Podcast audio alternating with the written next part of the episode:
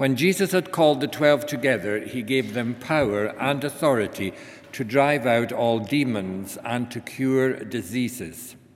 And he sent them out to proclaim the kingdom of God and to heal those who were ill.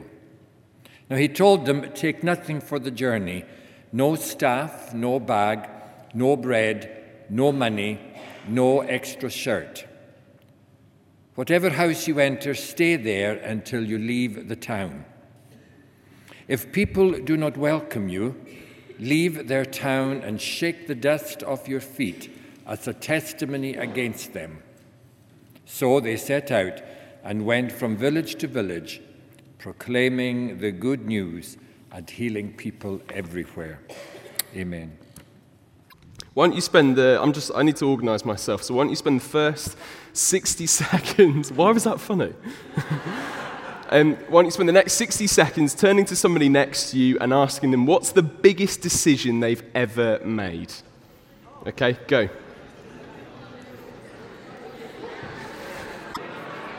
Brilliant. Brilliant. Thank you so much for doing that. Thank you for humoring me and doing that.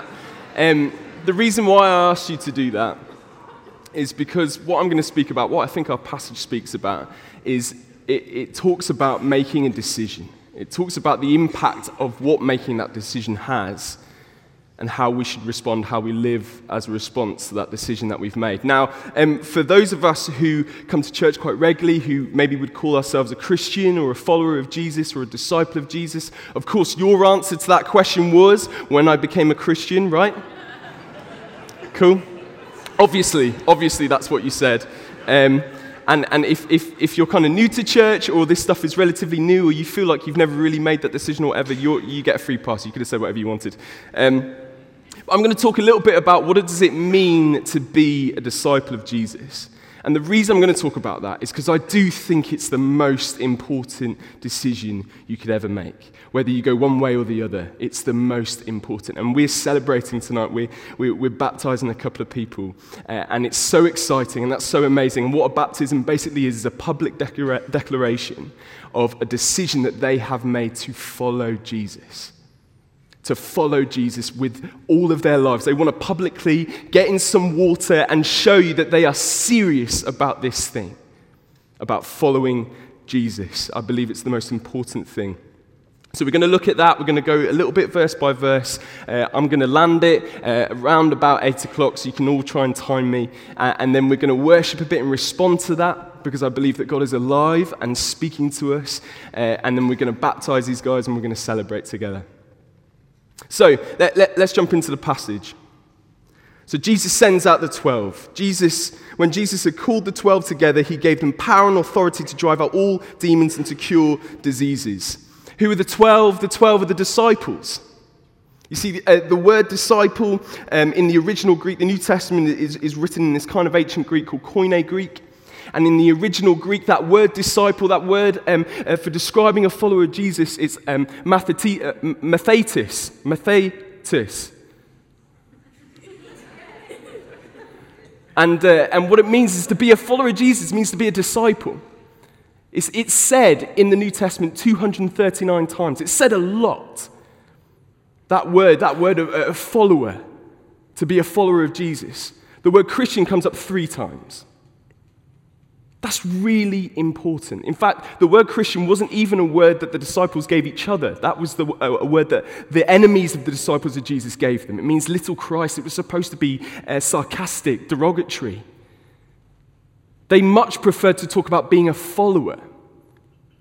And I think the important onus there is that often we can say, Look, I'm a Christian. These guys, they'll come out of the water and they'll be like, I'm, I, I can't, I've made this decision to follow Jesus, but I've been baptized. I'm like fully a Christian now.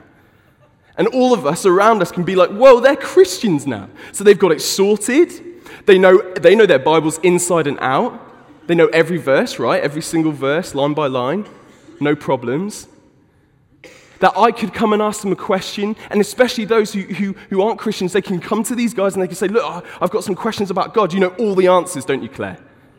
Yeah, solid, she's nodding her head. Great. See, that's what happens. You become a Christian and you're fixed. That's it, it's done. But Jesus never really said that's how it works. Jesus says, Come, come follow me, come on a journey. You see, that word for disciple is actually all about being a learner and being a doer. It's absolutely true that these guys, when they decided to follow Jesus, when they said, I, I want to follow Jesus, it's absolutely true that Jesus took them completely at their word, that their whole life changed, and in a way that is irre- irreversible. But the truth of the matter is, is, that when they come out of the water, they, they still need to follow Jesus. It, it's, it's one foot in front of the other, it's a journey of learning and doing. And I think that's an important onus. So these guys are disciples, and if, and if you believe in Jesus, if you've made that decision, you follow Jesus, you're a disciple too. I'm a disciple too. So, what does it mean to be a disciple? What does that look like? Well, Jesus says that you've got power and authority. You've got power and authority. That word for power is dunamis. It's where we get dynamite from. That power that he's given you is like explosive, it's huge. It has a great impact. It's loud. Everybody is drawn to this power. It's power that doesn't come from us, it's power that comes from God. We're given that power, and it's enormous. It's power to do miracles, it's power to do the things that Jesus does. He's given to us that power. What does it mean to be a disciple? It means to have that kind of power. What does it also mean? It means to have authority. Exousia. Exousia is a picture of like a court, a courtroom. You've been given authority, like the sheriff courts in Scotland. You, you, it's like you've become a sheriff, and now you represent, you, as a sheriff in the sheriff court, you represent the state. You represent the law of the state. You're speaking on behalf of the state, on behalf of Scotland. But when Jesus is giving you power, who you, who, whose authority do you have? Where does that come from? Who are you speaking on behalf of? Well, he says that, and he sent them out to proclaim the kingdom of God and to heal the sick. That authority, that exousia, is not, is not of uh, any other worldly state, but it's of the kingdom of God. You now, as a disciple of Jesus, you've got power, explosive power to do amazing things, but you've also now got authority to speak and act on behalf of the kingdom. And when I hear that word kingdom, I start to think okay, so kingdom's about territory. It's about if there's a kingdom, there has to be a king. But what else do we know about a kingdom? Well, the primary requirement of a kingdom is citizenship. So, if I'm going to be uh, uh, acting on behalf of a kingdom, I need to be a citizen of that kingdom. I.e., if I'm going to say I'm from somewhere, I've got to be a citizen of that place, right? Everyone's talking about citizenship at the moment, Brexit, all that kind of stuff. Where are you from? Where are you going to get a passport from? Laura's trying to get a passport from Republic of Ireland as well as North so that she can benefit. Um, so, if you're going to have authority of the kingdom of God, well, that means being a disciple of Jesus makes you a citizen of the kingdom of God. Makes you a citizen. That when you decide, when these guys decided, actually, I want to follow Jesus, what happened was they became, instead of a citizen of the world, instead of a citizen of their own ideas of how to live and walk, uh, instead of all of that stuff, they go, no, I, have journeyed and done all sorts of different things, but now I'm going to take a different journey. And that journey leads me to being a citizen of the kingdom of heaven, the kingdom of God, God's kingdom. And when you are a citizen of that kingdom, you get rights and you get responsibilities, just like being a citizen of anywhere. And your right to being a citizen in the kingdom of God, you have right to power, you have right to authority. But it's interesting that word power as well. It's not just about doing things, it's about receiving. There's a double translation of that word, dunamis. And the other translation speaks about, um, it speaks about excellence of the soul, having moral power. So when you're a citizen of, of heaven, a citizen of God, being a follower of Jesus, you don't just suddenly have all this power to do amazing stuff, but you now have power to be molded and shaped, to learn, to have excellence of the soul. I love that phrase because it, it's kind of ethereal. It's, it, it's, not, it's not super literal. But I kind of get it. I hear excellence of the soul and I think, oh, there's peace there. there's rest, there's joy. I hear things like moral power, and I think, I think making right decisions that don't hurt me, that don't hurt others. I think about walking in that way. And that leads us to responsibilities. You have a responsibility as a citizen of the kingdom of God. You have responsibilities to when every single day you are faced with questions and opportunities to choose to be a disciple of another way of life, you have to choose to be a disciple of Jesus. This is a cool baptismal pool. It's actually heated. I got baptized in Loch Ness in April, not this year, like many years ago. That wasn't heated. Um, it was way cooler than this, however. And Loch Ness is huge. It was massive. And I thought this is brilliant, okay? Because I'm, I, you know, when I, when I was walking down the beach on Dores Beach to get baptized, I'm, I'm thinking of all the things I'm leaving behind. You know, all the ways of living that I'm leaving behind, all of the sin, the brokenness, the selfishness, the insecurity, the hurt, the temptation, all of that stuff, the things that I struggle with. I'm like, great, I'm, I'm going to get dunked in, the, in Loch Ness, and it's so deep and it's so vast, it's going to sink to the bottom. I'm going to come up and I'm going to be free.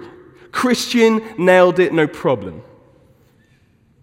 And what happened was, I got out of the water, and as you guys will get out of the water in a bit, and spoiler, it's going to be amazing. But tomorrow, or maybe the day after, or maybe the day after that, you're still going to be faced with some of the same temptations. You're still going to struggle with some of the same things. You may even make some of the same bad decisions. And I don't say that to, to, to ruin your excitement. I just say that because I think what's important to recognize here is that being a follower of Jesus isn't about nailing it and making it perfect and being perfect. It's about following Jesus. Every single day, every single minute of every single day, I'm faced with a question Am I going to be a follower of Jesus? Or am I going to be a follower of something else? My own ambition, my own ideas. Something else that looks shiny, feels good, smells good, tastes good, whatever it is. Am I going to choose that or am I going to be a follower of Jesus? You guys made that big decision for the first time at some point in your journeys, and that was amazing. And some of us here have also done that, however recent or long ago. But part of being a Christian is about every single day making that decision again and again and again. Because that's relationship, that's journey, that's being a disciple. So you've got power to do amazing things, but you've got power also to journey, be molded, to learn, not just do. And you've got authority, authority to act and speak on behalf of the kingdom. And who's our king? It's Jesus. It's Jesus. You see, the 12 are gathered round him and they're, and they're going, okay, okay, tell us what to do, tell us what to do. And he's saying, I'm the king, it's me. You listen to my voice, you follow my way. The world will steal, kill, and destroy everything that you can think of. You will be convinced that if you do one thing, and, uh, or if you chase that thing, or if you, if you just attain that one more thing, or, or whatever it is job, ambition, sex, drugs, whatever. Or even more subtle than that. Or if I, if I choose to say it in this particular way, then I'll get my way. Or if I express this emotion in the way that I feel like I should express it, then that's the right thing to do because it will feel good. But Jesus says, no, no, no, no, no. That will always leave you more without than with, more empty than full. Follow me, follow me, follow me. And here's a promise. He says, Take nothing for the journey no staff, no bag, no bread, no money, no extra shirt. There's a promise in there. He's saying, This journey is wild. This journey that you're going on following me, it's going to take a lot, and you're going to feel like you're going to need to give a lot, and you're going to need to have a lot in order to survive. But Jesus says, when you're a citizen of the kingdom of God, and I'm the king, you don't need anything. I'll give you all that you need. I'm the provider, I'm the helper. Jesus promises that the, stuff that he lists are like, it's like financial security. It's like, it's like bread, the things that, that nourish us and feed us, like the things that our, our daily wants, our daily needs, our daily must haves. But Jesus says, No, no, no, I am the provider. So being a disciple means when you follow me, you have all that you need. You are left with, not without. And if people do not welcome you, leave their town, shake the dust off your feet.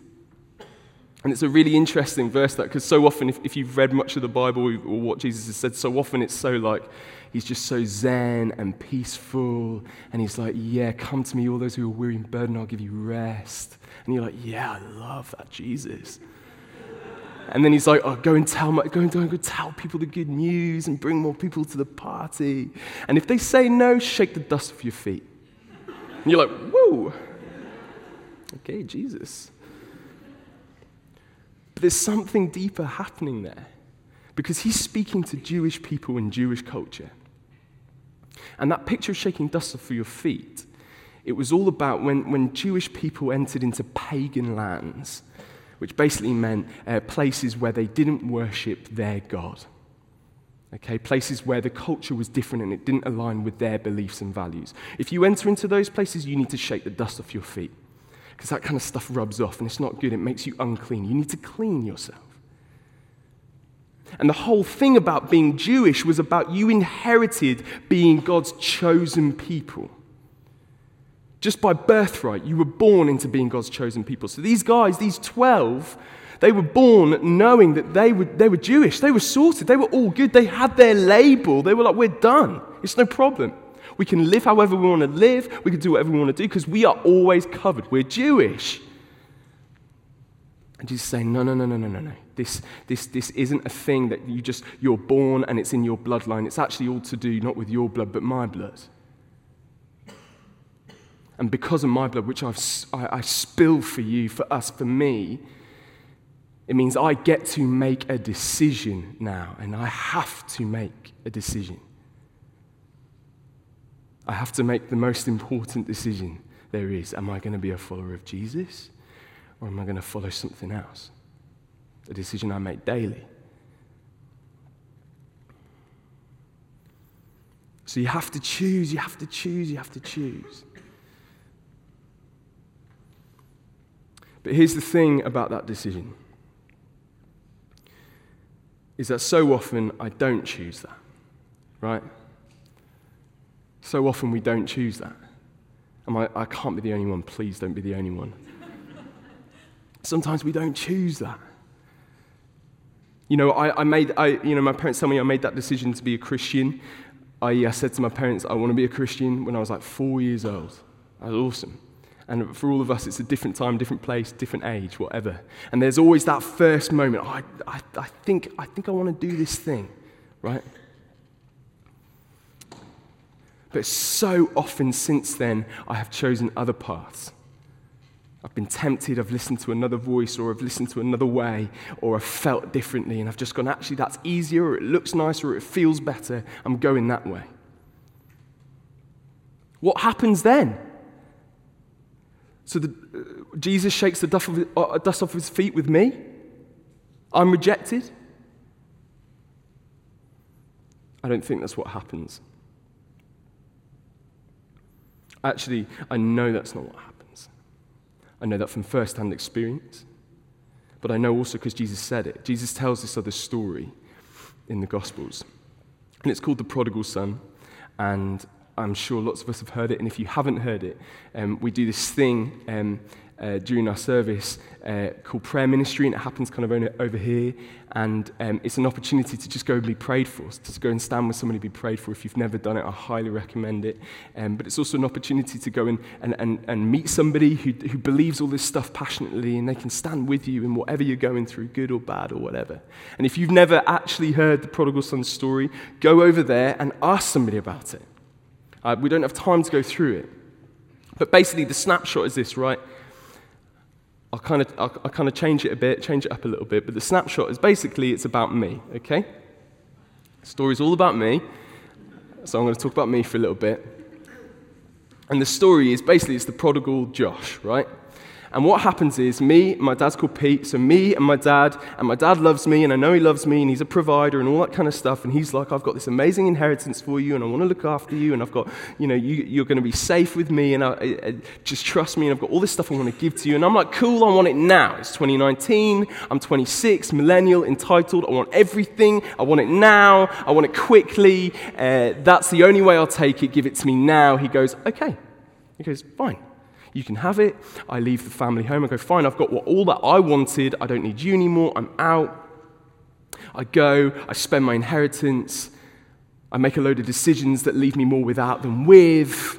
I find myself more empty than full, and suddenly I get so low, not just low financially or low, uh, I get low emotionally, I get low spiritually, I get low, uh, I, I'm low, I'm really low.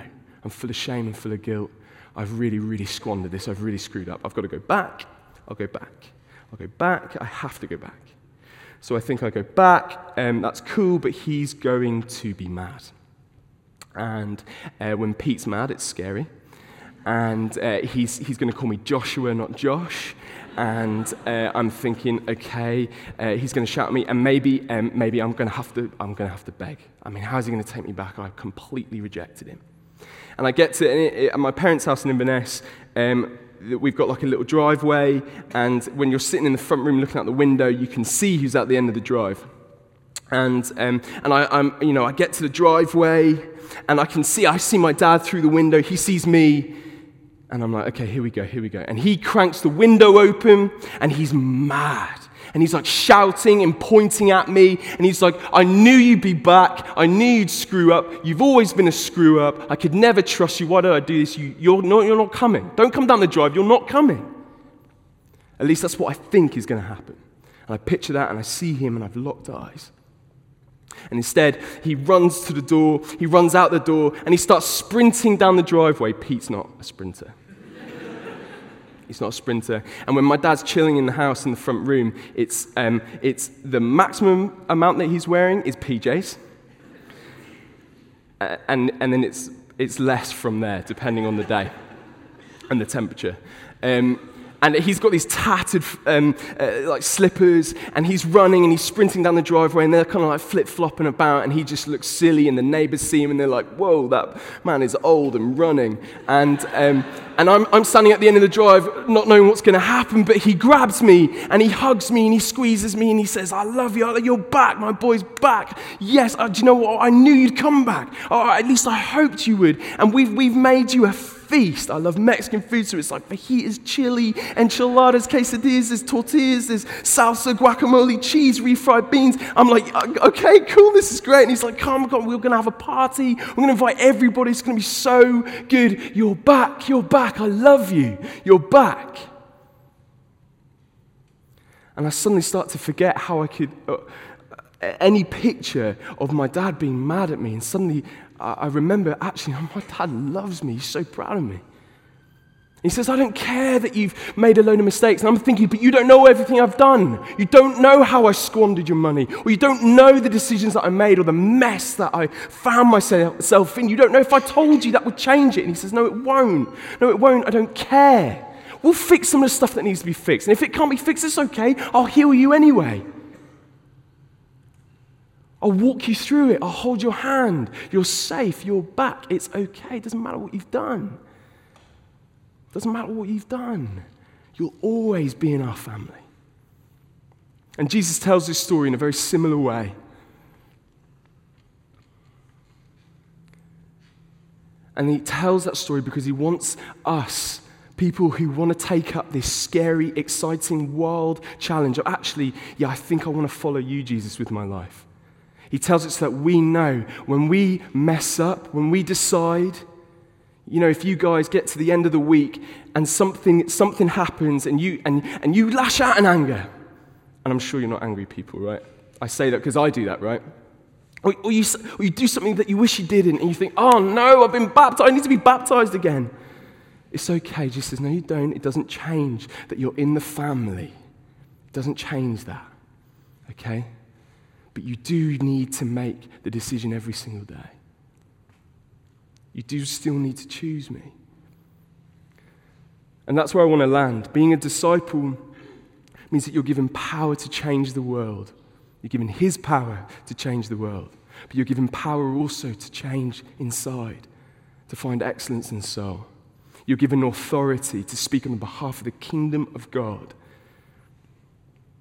You're given authority to enter into dark places and difficult situations and say, There's a better way. You know, there's a better way. And you're now a citizen of the kingdom. That's what it means to be a disciple. And where I want to end, and I just want to pray for us briefly, is that there are people here who've never ever decided that actually, do you know, I want to follow Jesus. You've not actually made that decision. Maybe you've been thinking about it. Maybe you've, people have been advising. Maybe you should think about it, or you've gone on alpha or whatever. But you've never gone actually line in the sand. I've journeyed lots of different journeys, but now I want to journey with Jesus.